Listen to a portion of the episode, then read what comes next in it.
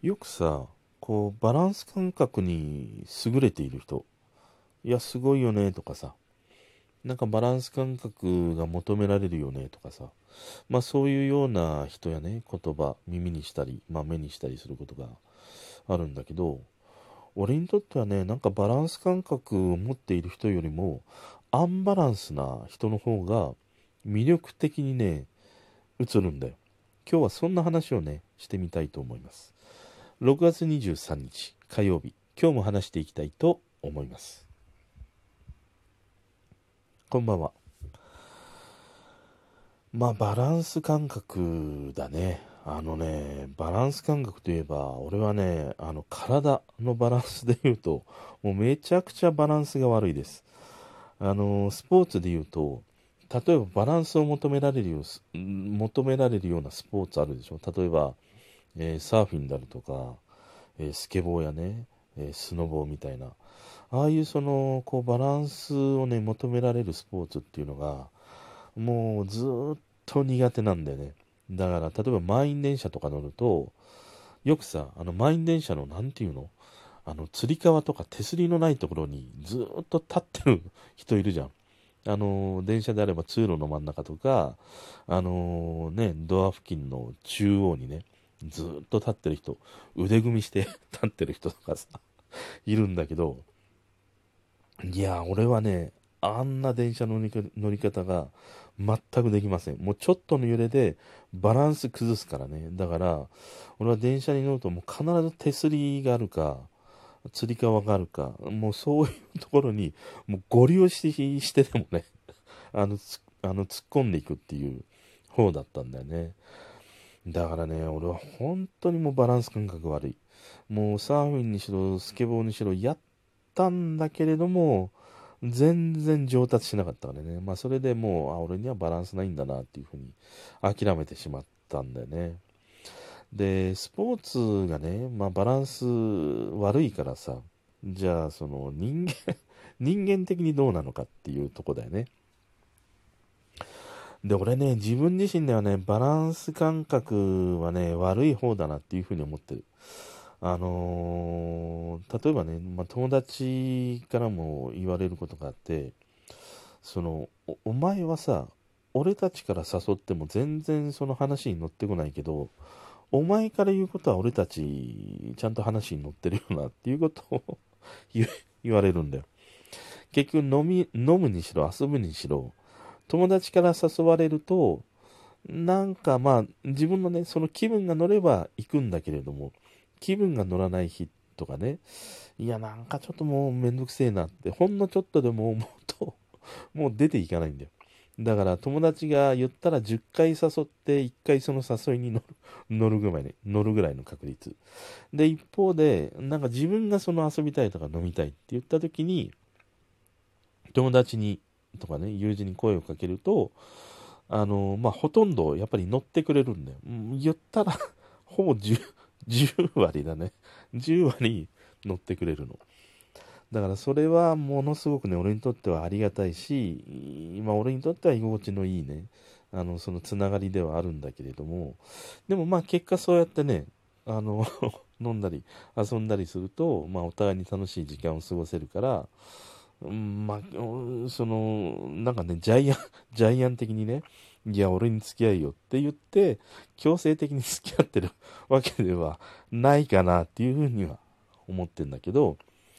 だから俺はね、そういう意味ではすごくバランスを書いていて、人から誘われると乗らないんだけれども、自分から動く時っていうのは、ものすごく あの、誘いに乗ってもらいたいっていう。で、その誘いに乗ってくれる人を選んでいるような、そんなね、ところがね、あるように思います。だからそういう意味ではね、なんかバランス悪いなっていうふうに思うね。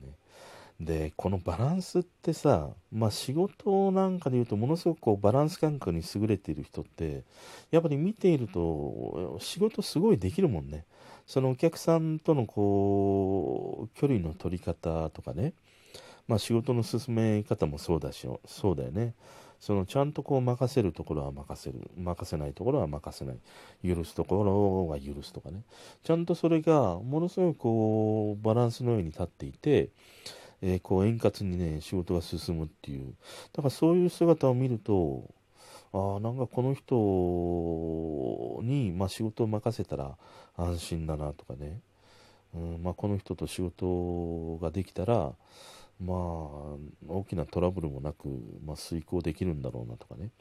そんな風に思うことっていうのは、まあ、結構あるんで。で、やっぱりこのバランス感覚って、あのー、ものすごく大事だなっていうふうに思う一方で、俺自身で言うと、そのバランスを書いている人の方が、なんかこう魅力的に見えることが多いんだよね。で、例えばね、あの、俺好きな、まあ、テレビ番組いくつかあって、その番組だけは必ず見るんだまあその人で例えばよくね、話も出る関ジャムだったりとか、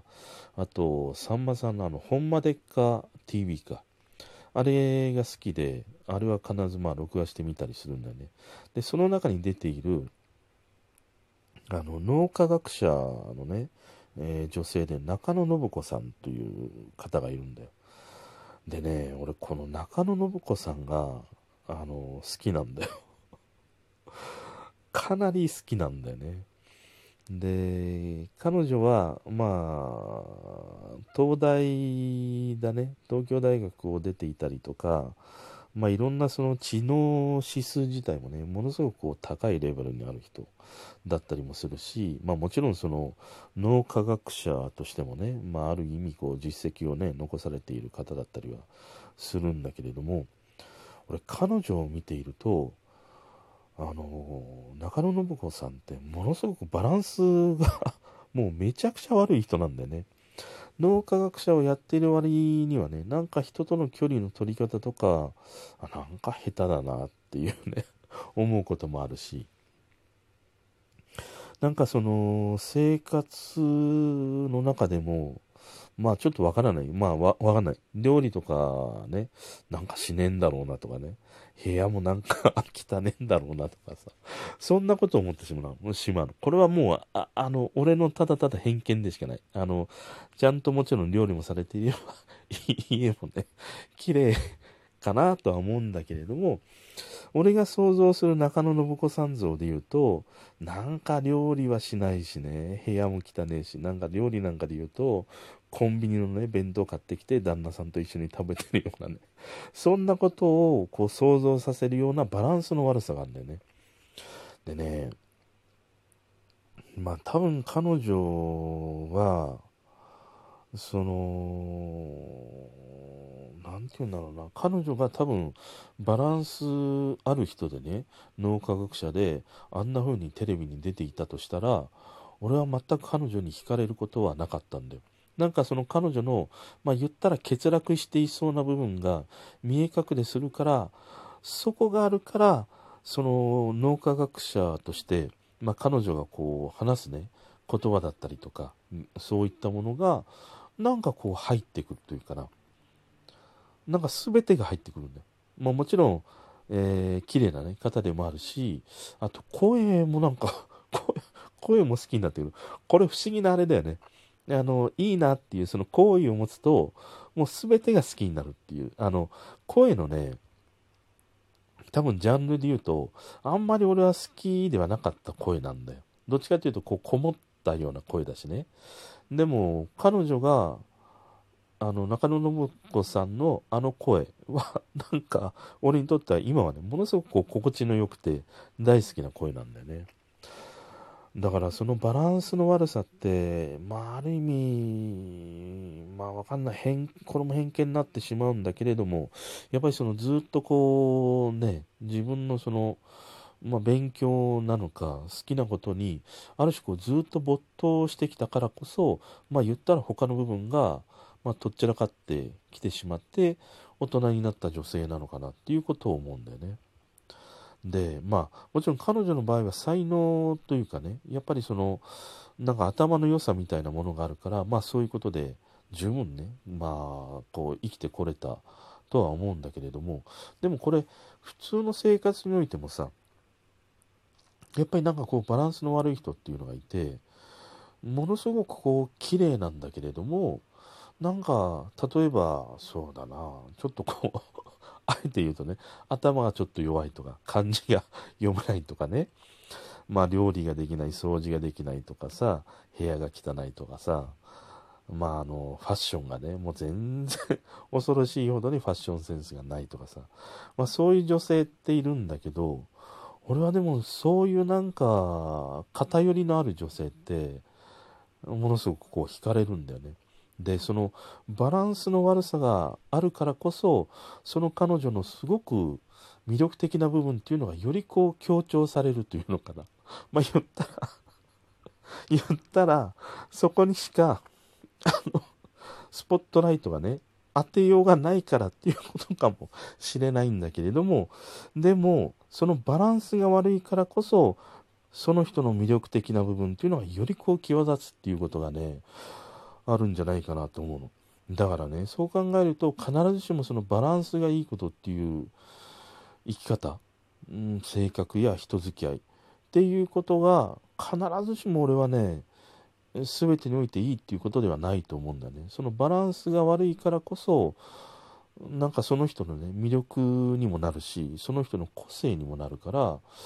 なんかあえてそのバランスよく生きようとかバランスよく人に接したいっていうよりはなんかバランスの悪いままに、えー、こう過ごしていく方がなんかその人らしいしね。その人の魅力っていうのものをこうすごくね、えー、際立たせてくれるんじゃないかなっていうことをね思った。うん。だからなんか 中野中野信子さんね本当いいよね。あの人ズラだったんだよね。金髪だったんだけども、それを隠すためにズラにしていたっていう、なんかそういうアンバランスさもいいなっていうふうに、ね、思います。今日はそんなね、バランスの話でした。